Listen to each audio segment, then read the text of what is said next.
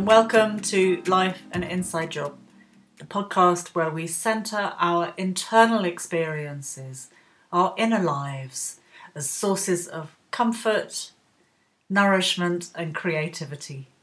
My name's Kate, and in no particular order, I'm a writer, a mentor, a speaker, artist, and facilitator, and my book Second Spring, The Self Care Guide to Menopause, is available now at all good bookshops. The other thing I love to do is have soulful, meandering conversations with people about how their inner lives nourish them. And this is what Life's an Inside Job is all about. You can find out all about my work, the one to ones with medicine circles and mentoring for people in menopause, and mentoring for complementary therapists on my website. And you can also join me for the monthly Yoga Nidra sessions where you can co create the Nidra and drop into the seasons in the body, which is also known as having a bloody good rest. It's at katecodrington.co.uk and there's a wealth of resources there which you can access for free for up to date information on events and all the latest stuff, pop over to Kate underscore Codrington on Instagram.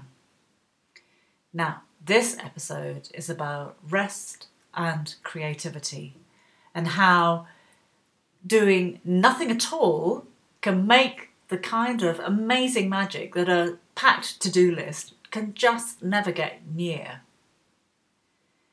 In my conversation with Steph Satriawan, we explore how does creativity come out of rest?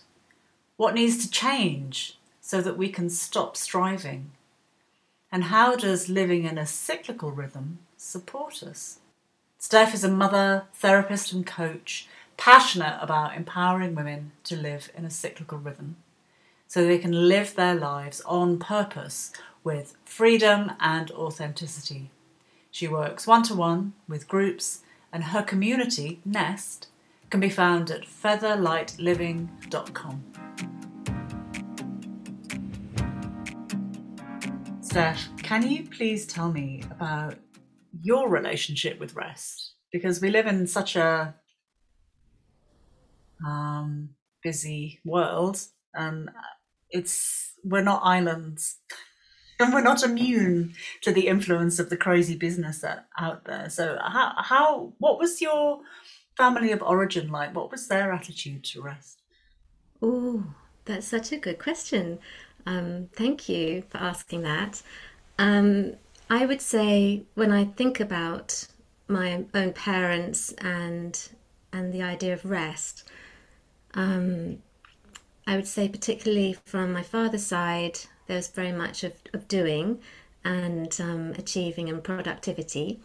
Um, I think I learned that from my mother that there wasn't wasn't enough time, so we were always in a rush to do something um, and be somewhere. So I think I grew up feeling like I must be doing and I must be in a rush. That was my um, when I think about rest in terms of my childhood and teenage years. Um, rest, like proper resting, I don't think it really came to me until um, I was in my mid 30s, um, which, which sounds quite shocking to say that actually, but um, it really, it was, I was a mother and um, single mother working um, and having my own business and life was very full.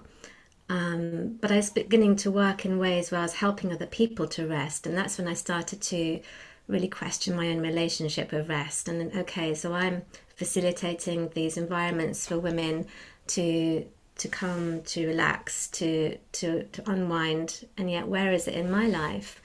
Um, and and so I think that was the doorway of me questioning how I rested, when I rested, what was I, and also like what was I showing my daughter as well, like my relationship.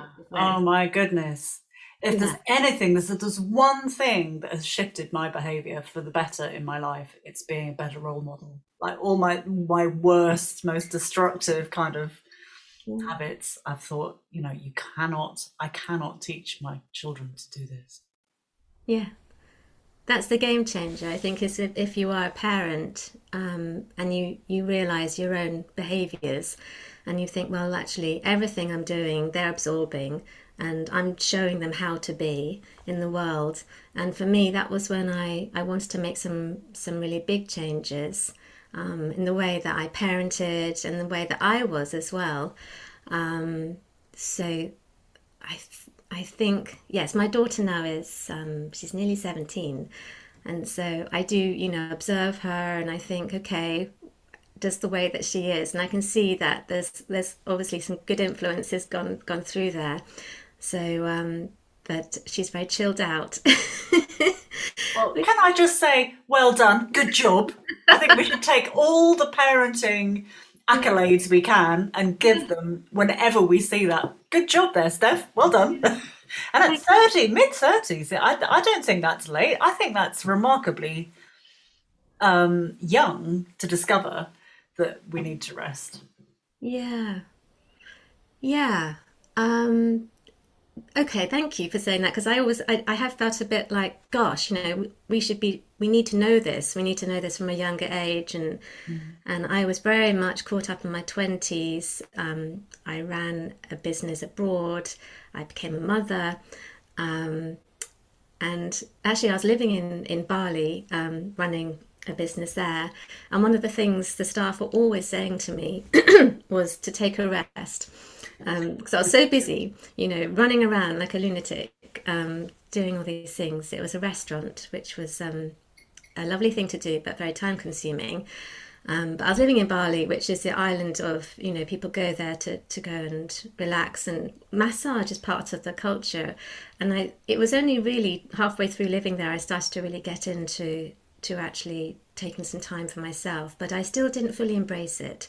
It wasn't something I, I always felt guilty about it, like, God, I really should be doing something else, since that should be. Um, so, yes, 20, I think we have the energy in our 20s as well. I was like a dynamo, um, fueled on caffeine, I'd say, as well, and lots of excitement about the world, um, which is all, all good. But I, I do feel like you get to your 30s, um, if you're a mother as well, if you're a parent, then you you realise you have like a reservoir of energy, and you need to keep topping it up. And so, where is it going to come from? Um, so, that was when I really started to to assess assess the whole thing. And I, I was really caught with what you said about something about mothering and about your mother not having enough time. And I think that's a very female thing. I think it's a very mother thing, partly out of necessity that we have, there's more to do because we, we're given more tasks. like, there's a kind of reality to actually having less time because we have we're given more stuff to do we have more responsibility unless we push back and I, I was i was thinking about my own situation and um if you're told there's no time then you can you know oh do hurry up and tie your shoelaces. Come on we have to go to the shop. You know then there's a number of kind of meanings that a child can make out of that that we then carry into our life. And Oh, yeah. i was thinking about the sort of the thing about being slow Mm. It's not- it's not very it's not very hot and sexy to be slow. Slow thinking is is perceived as less good less valuable than fast thinking even though slow thinking might be more creative or deeper. Um yeah. All sorts i mean all sorts of meaning. Yeah, but it is the conditioning. Yeah. Um, that we get, we we have it instilled in us from children. Um, certainly, I did that. There was this sense of there's just not enough time, and um, we need to hurry up, and that that sort of fed through in in so much of the things that I I did and the way that I was. Um, and even now, I, I have moments when I, I catch myself, you know, and I think it is a it, that's the work is to undo all this stuff. Um, but to have to have the practices to surround yourself with people who also think like that as well um, is really helpful. Um, so when your when your people come to you, mm. and they're going to be people with with businesses, with um, caring duties, and you say, well, you ask you you ask them the question that I asked you: What's your relationship to rest, and how can you create more of it in your life? Yeah. What do they say to you? What do they report back? Sometimes there's a complete look of horror. like, what am I suggesting? Is she nuts? Um, excuse me. So um, I feel like there's there's an openness. People know how tired they are. They know that things aren't working, um, and they want to change things, but they don't see that there is a possibility at always. It's like they can't, you know. Um, I think the questions have to be angled, um, and and to get them to see a, a, different picture of how how things could actually be, um, and to give them experience of it.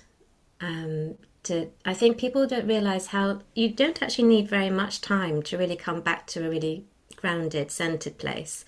Um, and this is what I hear a lot is that people assume they need to go away for two weeks to feel rested. you know, isn't that um, interesting? But yeah. that isn't that that's an indication of how tired. Yeah. Feel right. I need a month.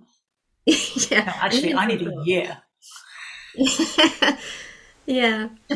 um, which therefore means that when we if you have the idea that you need at least a month to, to really rest um, or feel rested then you never make the time for it. Um, and so you get caught up in this constant cycle. Um, so what i like to do is introduce chunking it down to small small increments. Mm-hmm. Um, and it begins with very small practices. Um, but there is resistance. Um, it's it's not cool. It's not cool to slow down. It's not trendy it's um, it's also seen. I think there's a lot of guilt caught up with it as well. Um, we need to, to we need to let go of the guilt that it's actually we're far better off if we're rested we're far kinder we're nicer to ourselves and to everybody else and the whole world will benefit if we actually take some time out to to pause and it is literally the pauses that make the difference so how do you come to that? How do you how do you we build? How do we chunk it down? How how do we get rid of the guilt? how do you do that? yeah. How do we chunk that down? Um, I'd say it's like leaving little spaces, spaces that are slightly longer than usual. Um, so things things don't need to be back to back. Um, that's what we tend to do as a as culture. We plan our days. Um, everything is literally back to back. And how might that feel just to allow an extra five minutes, an extra 10 minutes? Oh, there's a word in Japanese, and I can't remember it now from the top of my head, but it means it translates as um, spaciousness, but also it it relates to arriving somewhere so that you have enough time to look around and familiarize yourself with it before you do the thing that you're there to do. And so I I like to introduce the idea to people that um, if if there is enough time, because there is enough time, we just often we don't allow ourselves the time, um, and so I think sometimes we're caught up in unnecessary errands. We're caught up in doing things for people, so it's about boundaries as well. Phones, picking, picking, scrolling. That's huge. I mean, that's that's what happens if you know if there is a space. You ju- you just have to stick your head outside your front door. Yeah, yeah. the truth of what happens to time. Yeah, it goes into our technology. Um, I'm a big fan of, of having periods of time during the day with the phone switched off, um, and certainly having the you know the weekends without um, de- having a social media detox and all those sorts of things. But the freedom you give yourself by doing that is enormous. Um, just having the weight of knowing that you're expecting a call or a message or a reply um, it distracts us. Um, can you describe? And I'll I'll join in too. Okay. But can you describe how it feels to have no screen time, how it feels in you, what difference it makes. Less cluttered, um, less pulled, and completely free. Um, my mind, my brain just feels very spacious then, um, not caught up with any other thing that's going on. Um, and I become, that's when I get my great aha moments as well, or, or just like coming back to really what's important in my world. Because everything um, on our phones and, and you know, computers, it's, it's a lot to do with other people's stuff other people's agendas as well. So um, I think I just come back to my my own center. Um, but the freedom is the word that really comes to mind. Yeah. Mm. Mm. For me, I first of all, it takes quite a while for me to stop. So I have to reach. it's like it's like AA. I have to sort of find myself in the gutter, in the social media gutter. Usually, which for me means like uh, obsessive, unconscious reaching for my phone whenever there's a sort of bit of discomfort in me. Yeah. Um, I reach for my phone and then I then I clock it and I'm like, oh, it's time again. Mm. Yeah. So I turn off and I, I have different ways of doing it. I, some days I turn off and then everything off. Mm. And then usually once a month I have five, four or five days off social media as well. But I, I'm doing other kinds of screen things. Mm. And what happens is that I, once I've turned off, I have a sort of, I still have a sort of reflex reaching that goes on. Oh, but I haven't, oh, but I need to tell so and so. And oh, but what about that post? And, you know, mm-hmm. and that take it takes what i'm trying to say is that it's um it's cyclical mm. like no shit right so it takes me a while to build up a head to recognize that i need to and then it takes a while for my nervous system to recalibrate to mm. come down again mm. so it's not instant and what i notice it's very similar to you is that there's for me there's less noise I, it's like turning down the volume on anxiety i think mm. there's, there's somehow and i'm just making a sort of there's a sort of space just behind me a sort of background noise of buzzing expectation that i need to do something and it's often quite um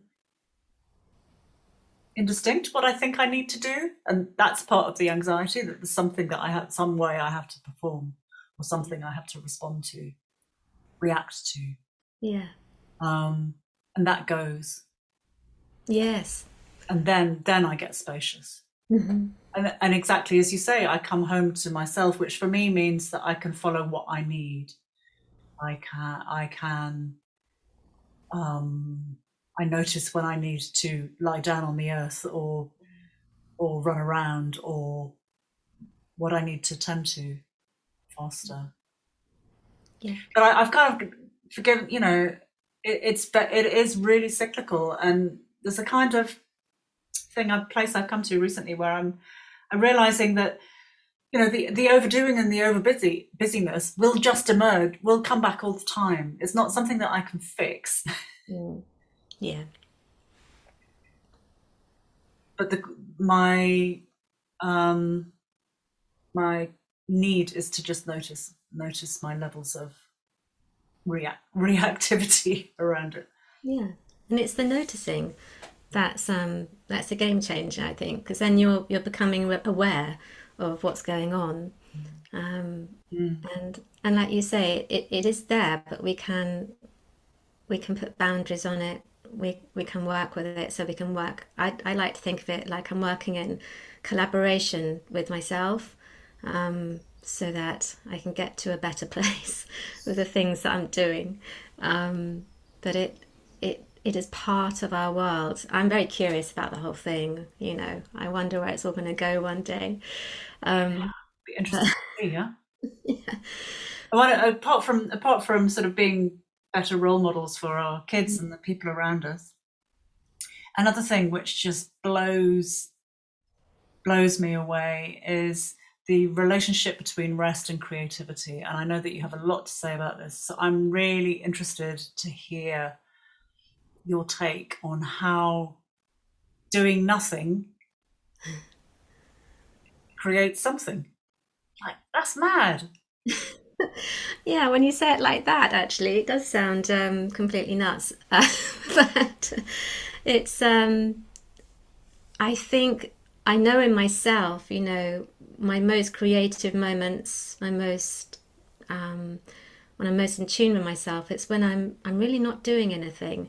Um, or I'm in a very slow um, meditative state. Um, and I think we all know that we have those moments of aha or eureka moments. They come, they don't come from or when we're in the middle of being really busy.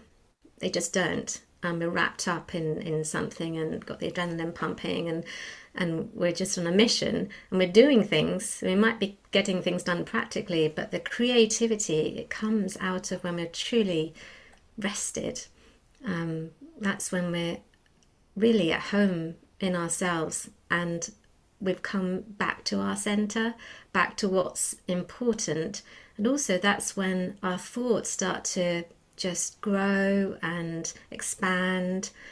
Um, and you get that from being in um, an yoga nidra practice. You get that um, first thing in the morning before you, just before, you know, that between um, waking um, and sleeping it's, it's all in there when the brain is at its most rested and it's just doing magical things. So um, if you're in that high beta state, um, when we're really in productivity mode, you won't get it. That's that's not that isn't where the creativity is. Mm-hmm. Um, it might be very productive, um, and you might feel like you've achieved a lot in the day. But I feel like real re- creativity comes from completely slowing down um, and that's it's, it's so much to do with the brain and what the brain is doing. And when the brain is resting, that's when um, when when the magic really happens. Like Thomas Edison, Edison with his penny. Yeah. I don't. Well, I'm sure you know this, but I'm just going to say it in case people don't. That's where the expression "the penny drops" came from, because he used to sit and sort of snooze. I, th- I don't think he was, he was meditating. He would snooze with a penny between his knees and a tin cup on the floor. Yeah. So that when he dropped, oh no, it was it was he was sitting in meditation because when he dropped off to sleep and his knees went up, the penny dropped and he woke up. And he wrote down wrote down whatever he thought of, and that that is exactly that. I mean, it's it's a bit um abrasive, but that's that liminal space where yeah where we can access creativity. Now we've talked, we've talked, you mentioned one of my f- favorite things. It's time for a love fest, Steph. tell me about your relationship with yoga. No, no, tell me what yoga nidra is first. Oh. And then I would love to hear about your relationship with it and how you came across it. And... Oh, yeah. Okay, well, my favorite topic too, Kate. um, it's a magical practice. I'll talk about what it is for those who don't know. Um, it's a meditation practice. Um, it's known as yogic sleep. Um, I'm a big fan of it because you don't need to sit up doing it. Um, typically, um, you get to lie down, and and the way I was shown and taught it is that you you you make yourself so comfortable. You know, so you're really gifting yourself this rest and this meditation um, practice. And so it's a guided practice, um, quite often with visualizations. It, it, it, it really goes, it can really also go into the heart. You, we work with your intentions.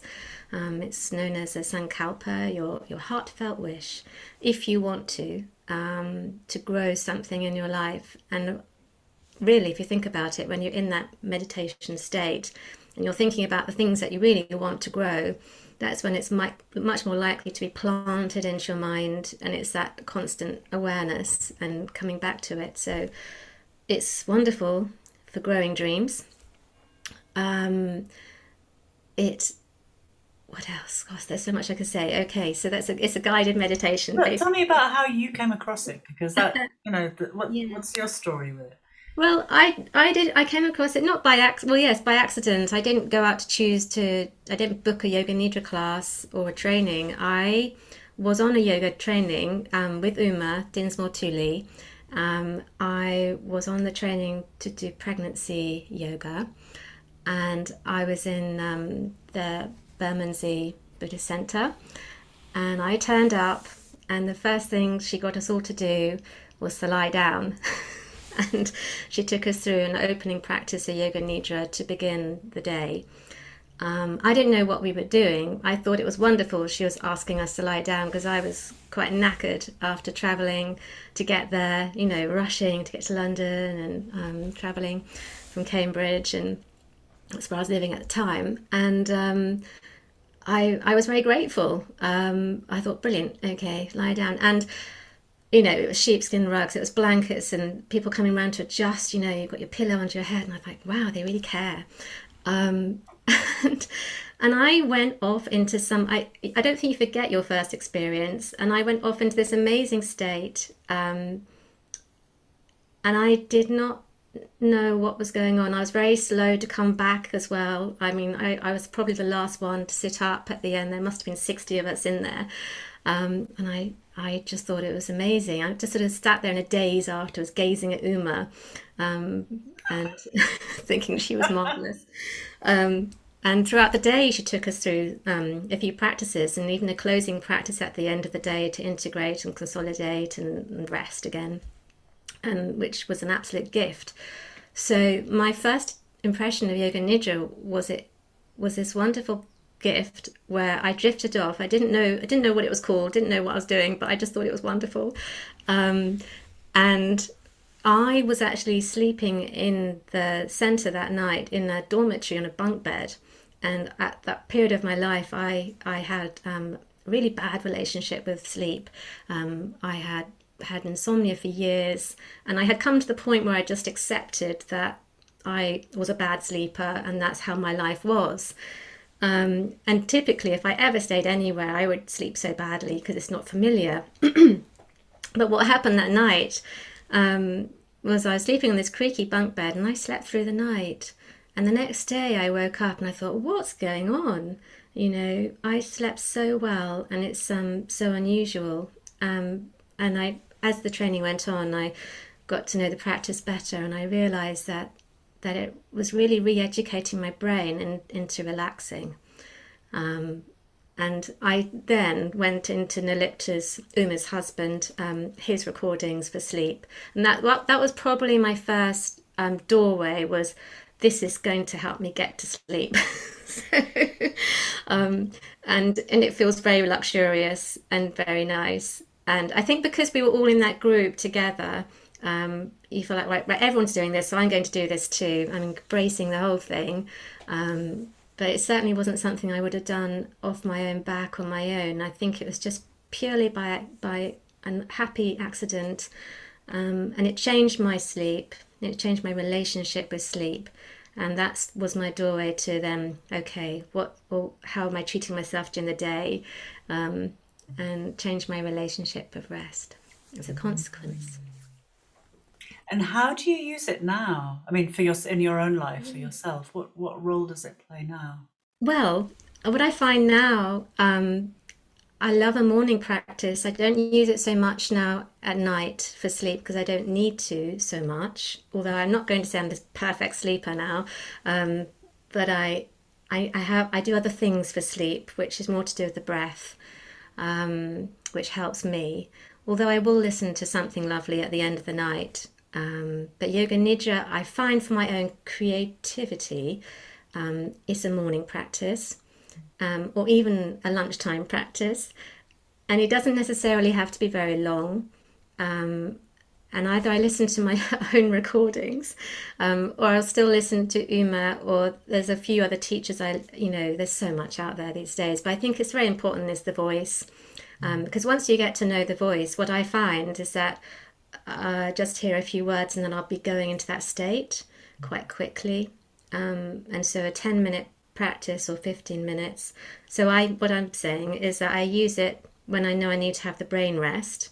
I don't have terribly long but I know that I'm going to feel the benefits afterwards. And it's the clarity. I think I find it very helpful when I have very, I'm very creative. I have a lot in my mind a lot of the time. Um, and so it gives me the headspace, quite literally, just to start to get back to like what's important, what do I really need to do today, what's going to be the most helpful. Um, but certainly for creative projects, that's how I use it the most. Yeah. And I, my experience of discovering Nidra was very similar. Um, in that I went off to do a training with Uma, and she said, and I was late. I was late and rushed in and sweaty and anxious and, and sort of bundled in in a mess. And she said, Oh, come in and lie down. And I, I just, I still feel tearful. I still, it still brings tears to my eyes. This, the uh, generosity mm. of that. Yeah particularly in a professional training where you know it's it is an anxious place mm. we expect to be tested in trainings yeah because of that that's how our schooling was and yeah what what what she was doing and what she continues to do uma continues to do is to model it's like it's like uh, parenting and children modeling good behavior, good behavior, modeling good practice. Mm. Because mostly in women's health, what we need permission to do is to rest, which is what both you and I do in, in, in different ways professionally. I've, got, I've, I've taken to calling myself Chief Validation Officer ah, I love it. So tell me, what is, what is your role, Kate? What is your, what's your business called? I'm Chief Validation Officer, and I'm here to validate your need for rest and your feelings. because because somebody's got to do it. Yeah. But the other thing with with those those trainings is that nearly all the day's training is about arriving. Yeah. it's true. It's nearly all like it's like forty percent. And tell tell me what you think. Forty percent are getting people to arrive, to drop the chatter, to rest, so that so that we can be present. Yeah. Then you learn a few things, and then you, I mean, cognitively mm. learn a few things, mm. and then the other I can't even do the sums, but the but a big chunk of it is about preparing to leave. Yeah. Yeah, yeah, I see that. Because that's what women's health needs. It our well, it's not women, it's all humans, but because Uma specializes in women's health, that's that's her thing. Um, we need so much time to slow down and arrive, to feel how we are, mm. And then put in place the structures for us to leave safely and operate in the world safely. Yeah. That's There's a model. There's a model for it's a good model for a workshop. Yeah. or I... for a, a, membership community. Can you tell us about Nest? look at me! Look at me seeg elegantly into the next bit. Yeah. I'm getting. I'm getting. Yeah, I actually totally thought that out beforehand. I love it. Um, I didn't. I really feel that that is so important is the arrival um, mm. that we need that much time i mean this is something that i learned and we both learned in trainings with uma is that you spend a lot of time just arriving. Um, and she gives you that time. And it is very very generous. And i and i feel like that word generosity is quite key in in in gifting ourselves this rest and this allowance for arrival. So we're not um, turning up doing something for an hour and then and going on our merry way. We just haven't even got there yet um, so yeah so i've what's happened with um with the way that i'm working is i feel like we need constant awareness we need reminders because we're up against a culture which is constantly pulling us away from ourselves, telling us that we need to be doing so many other things. Um, and I think if we really want to re-establish a healthy relationship with rest. It's about who we surround ourselves with, what we're listening to, the sorts of people we're talking to, um, community. And so, yeah, I've um, been growing an idea for a while, and it's it's come to fruition um, in the and it not not in the way I thought. For many years, I wanted to have an in-person um, centre where women could come to rest, to heal, to learn, to get creative, um, and and I think the pandemic kind of changed so much for me as it has done for so many people. Um, so now my this this centre is is online, and um, it's in the shape of something called Nest. And so Nest is a community, um, it's like a sanctuary. I see it as a sanctuary. So in Nest, there are resources where you can find practices for rest, short courses, um, and and it's and also to bring in other people, other teachers, because there's so much wisdom out there. There is there are so many wonderful women doing fantastic things, and I don't think everyone we don't. I think we need to know more about it um, and to share share the wisdom. And the wonderful thing about the online world is that it's just so accessible um, for everybody. Um, and so Nest has, has, is my doorway to sharing to sharing that. Um, I see it as a place to share the wisdom, to grow, and to, to for the anchor point. So it is a um, some of the practices shared, are, you know, in syncing with the the lunar calendar um, to give that lunar awareness as well. So um, I emphasize, I hope I do, um, that there's periods in the month when we can do less. And what might that look like? It's going to be different for everybody. But just to even begin the conversation about how we can um, perhaps have boundaries with what we're doing with our social engagements um, and what's and how do we notice what do we notice afterwards um, what changes so so Nest is um, is very new, but it's growing. Mm, congratulations on your new baby. Thank you. Thanks very much. Um, and in these sort of postpartum postpartum months, it can be really tender, can't it? So it's and I hear in your voice and in your description of what's happening the kind of newness, the newness and the excitement of it. It's it's really lovely to hear actually. oh, this new precious thing. Yes. Thank you. Mm. And where where do where can people find that if they if they want to join you or check it out or Oh sure. Um so they'd find it through my website, um, which is featherlightliving.com. Okay. Um, and I everything's on there and I've oh yes, it's not on social media. Um, I know that um, social media has been a great place to put um, to have private groups, in which I've certainly made use of in the past, and I have felt a growing sense of unhappiness about encouraging people to come in to work with me, but they have to do that through social media. Um, you have to go onto Facebook, and then as soon as I don't know about you, but as soon as I open Facebook up, I get confused and distracted. Um, so what I was really keen to do with Nest was it was to use a platform where it, it's clean.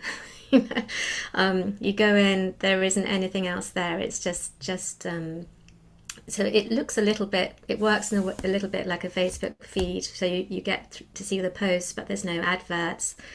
There's nothing else going on. So I, am using a platform called Mighty Networks. Um, you don't really need to know that, but, but it's just so that um, you know it's not on social media um, and okay, but I think but I think that it's quite good to name clean platforms. Mm. Okay, I, yes. I, because that I I feel reassured when I know what it is. Ah, yeah. I feel a bit I feel a bit soothed and a bit you know it feels a bit safer. Okay. So that if people are interested, they can go off and ch- check out the platform and see if it is something that would suit them. Yeah, great idea to say what it's on.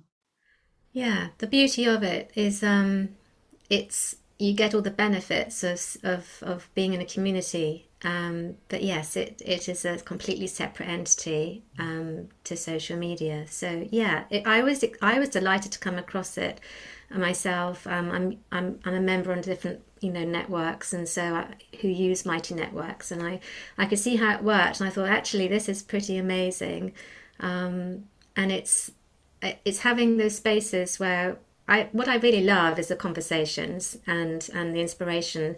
There are certainly people who come on and they're just lurking in the background. Quite a lot of introverts as well, um, so they will just use the resources. But when we get the conversations going, that's really when women can really inspire one another mm-hmm. um, with what's what they're doing.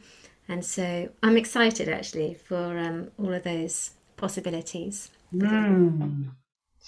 And, and there's there's another aspect that I wanted to ask you about, um, which I was just I've been contemplating over the last few days. Mm. And I think the Nest will probably address this, and also your you do one to one work. Is that correct? Yeah, yeah. yeah.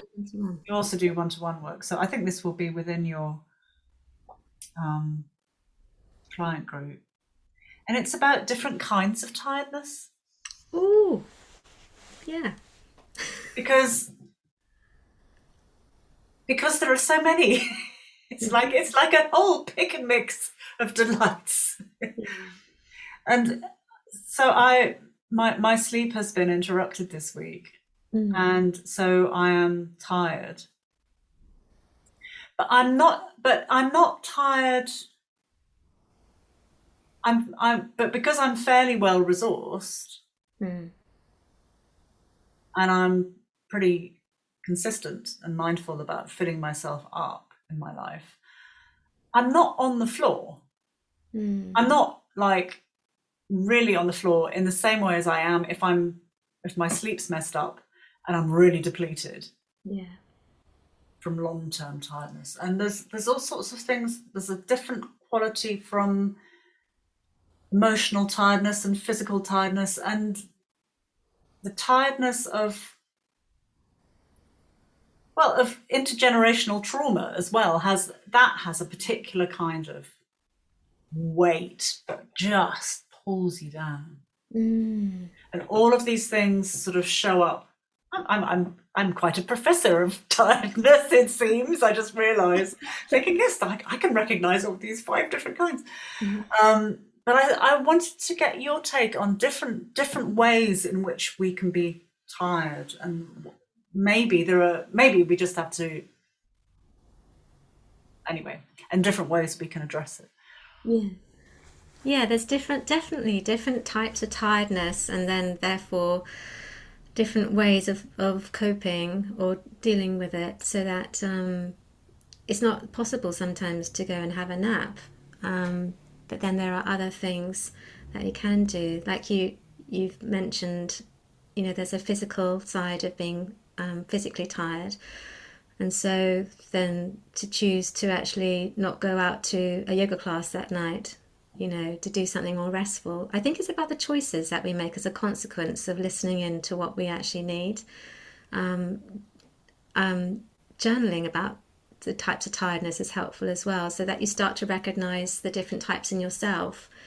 Um, if it's the mental tiredness, then certainly journaling and just down, downloading um, your brain um, so that you're not holding all, on to all the information and journaling not not to find all the answers but to actually just get it out of your head mm-hmm. can be extremely cathartic and energizing um, i think it's it's about knowing yourself and knowing what to do with different types of when we're different types of fatigue. Mm. Um, and like you say, if you're sleep deprived, then you know that you the best thing you can do is, is to have a nap. But it's not the case for every type of tiredness.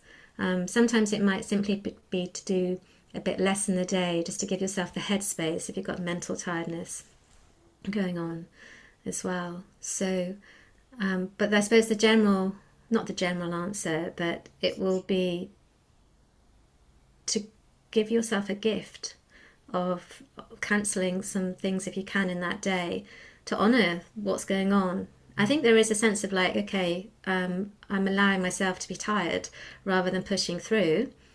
Um, I'm going to cancel something if I can, or ask or delegate someone to help me do something so I don't have to do everything today.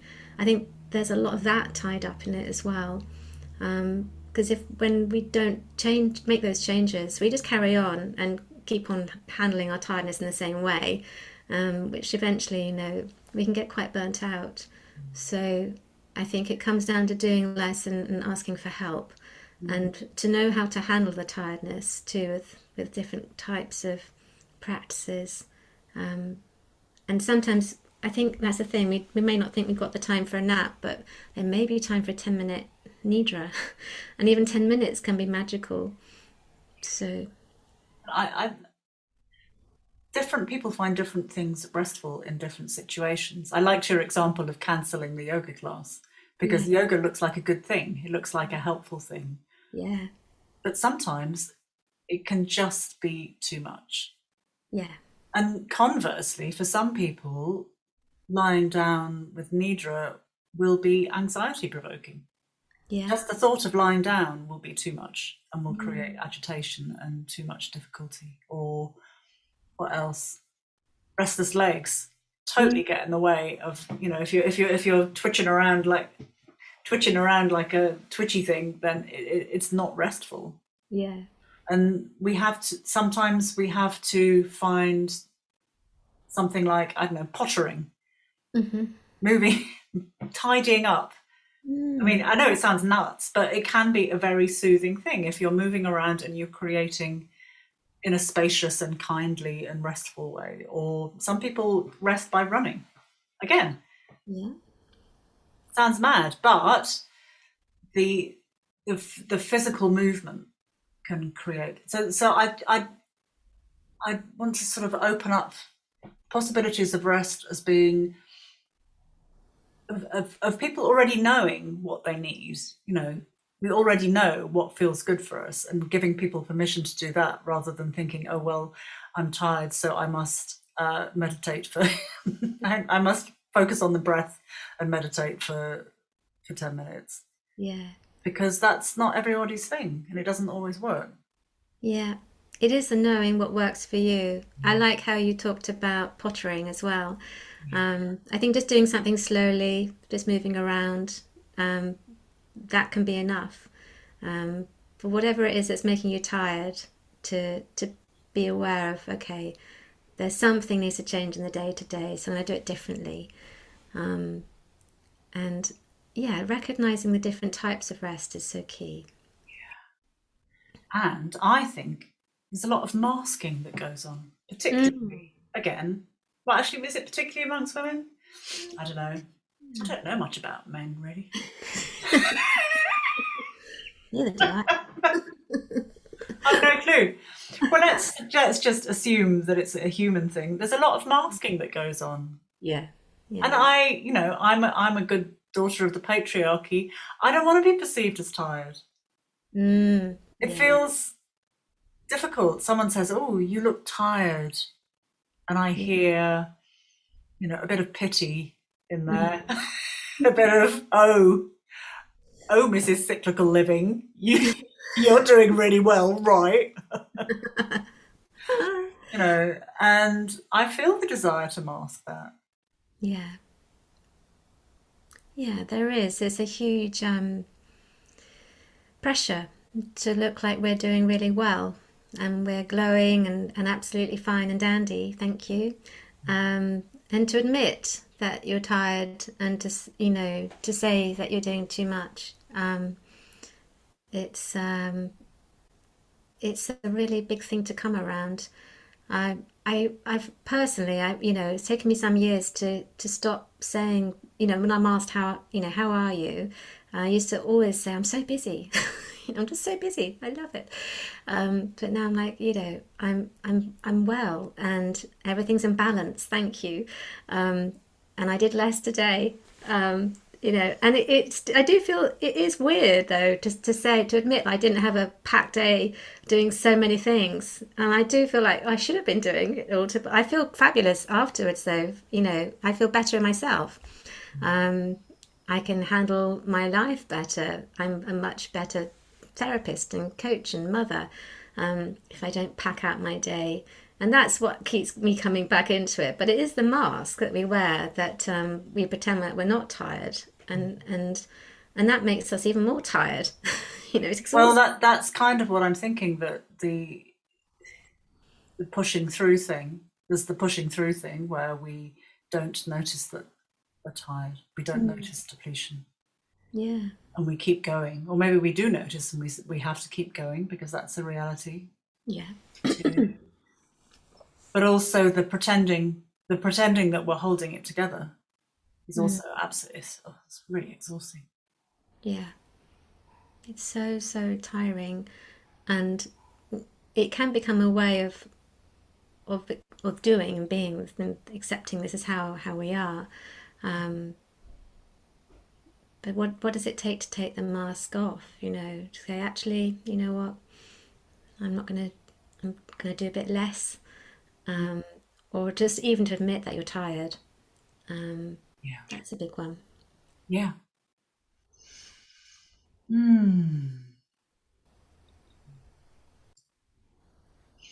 Steph, can you you talk about um, living in a cyclical rhythm, and we we've we've spoken a lot, a lot about pausing and rest. Can you tell me what you mean by living in a cyclical rhythm and how how how you organize that yourself? Yeah. Thank you. Um, for me, it comes back to awareness of a rhythm of a month where I'm not treating myself the same every day of the month. And so it's helpful, I find it helpful to notice what the moon is doing. So I do sync it in with the moon um, to notice when there's a new moon and to notice when there's a full moon. I plan my diary accordingly um, so that there is a sense of ebb and flow um, with my activities, with my clients, with if I'm planning any workshops. Um, and this this does take some strategy, I suppose, rather than just um, carrying on regardless. It's not always possible to do to completely slow everything down, but I I'm a big advocate of having a bit less to do at a certain point of the month, so that I notice my energy um, and my own creativity is much more abundant, much more free flowing as a consequence of doing that little bit less um, whatever that might mean to people. Um, I think working with clients, some of the things they find the hardest is to do less for family commitments, to do less for social engagements.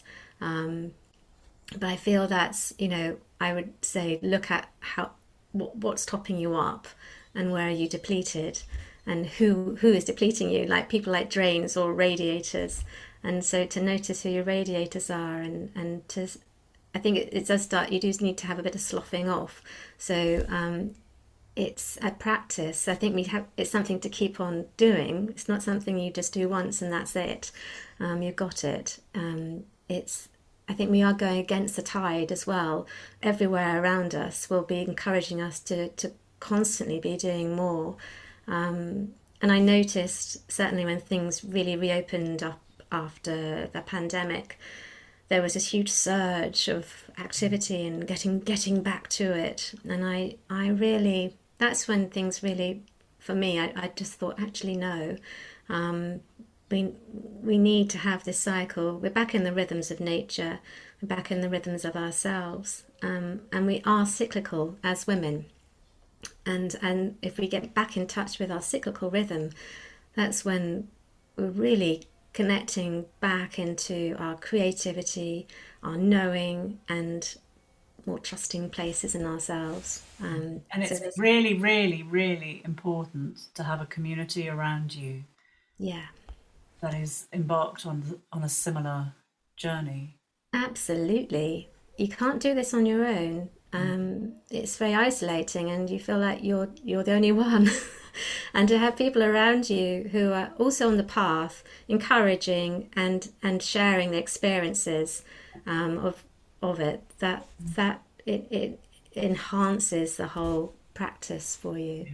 Yeah, yeah we, Leora Leboff and I at Womankind find that very much that um, the sharing of oh I did too much and it hurts again. Mm. Yeah. Why does it hurt? What kind of month did you have? Oh, right.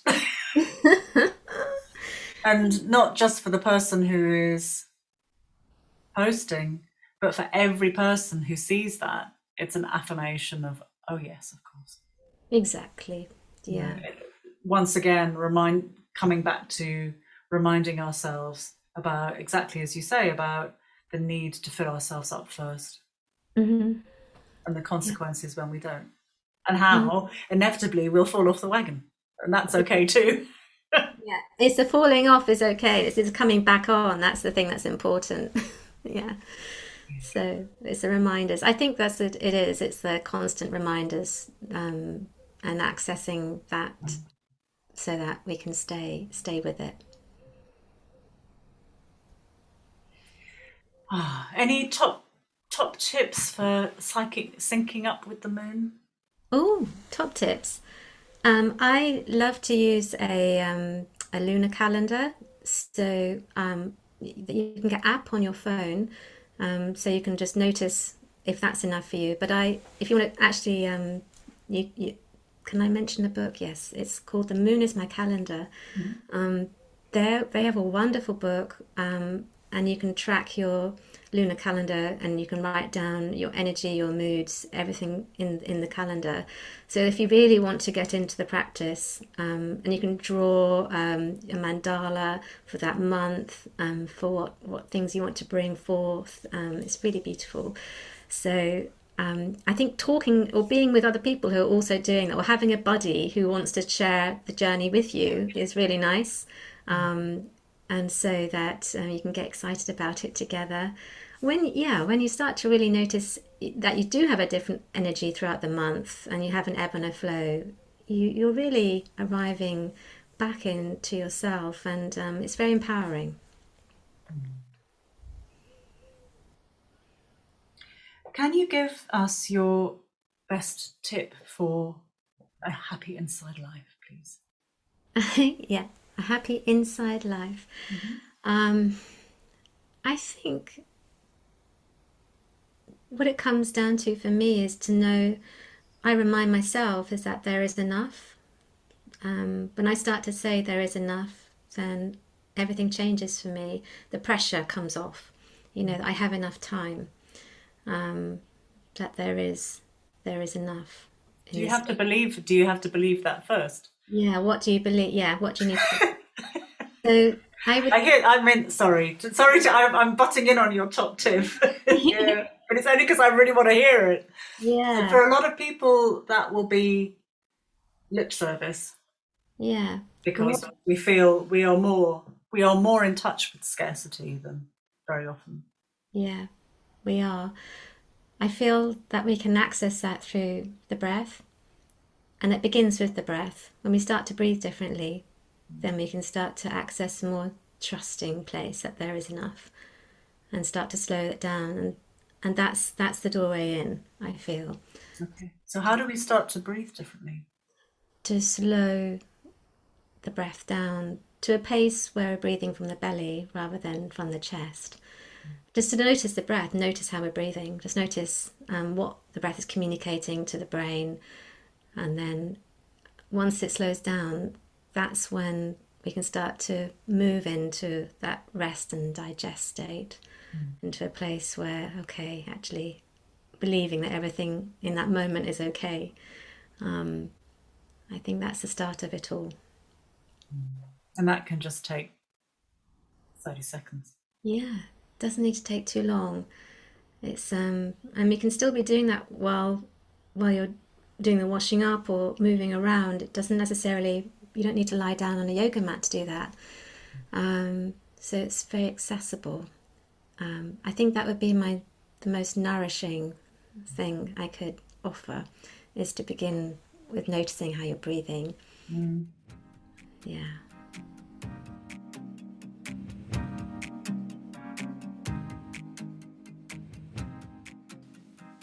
I think this topic is so interesting.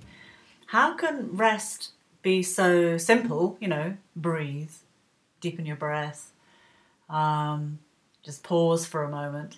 It's easy, right? And yet it's so hard, it's so difficult to do. And particularly when the space opens up, it tends to be filled with things that aren't necessarily easy to digest. So, yeah, endlessly fascinating topic. I'm sure it's opened up so many questions in your mind. You can find Steph over at featherlightliving.com or on Instagram at featherlight underscore living. And her Nest community is, is on her website. You can find it through there. My book, Second Spring The Self Care Guide to Menopause, is available from your favourite bookshop. And it would be wonderful if you felt able to share this podcast with a friend, either on social media or even in real life. Inside Job is done just for the love of connecting with interesting and inspiring people.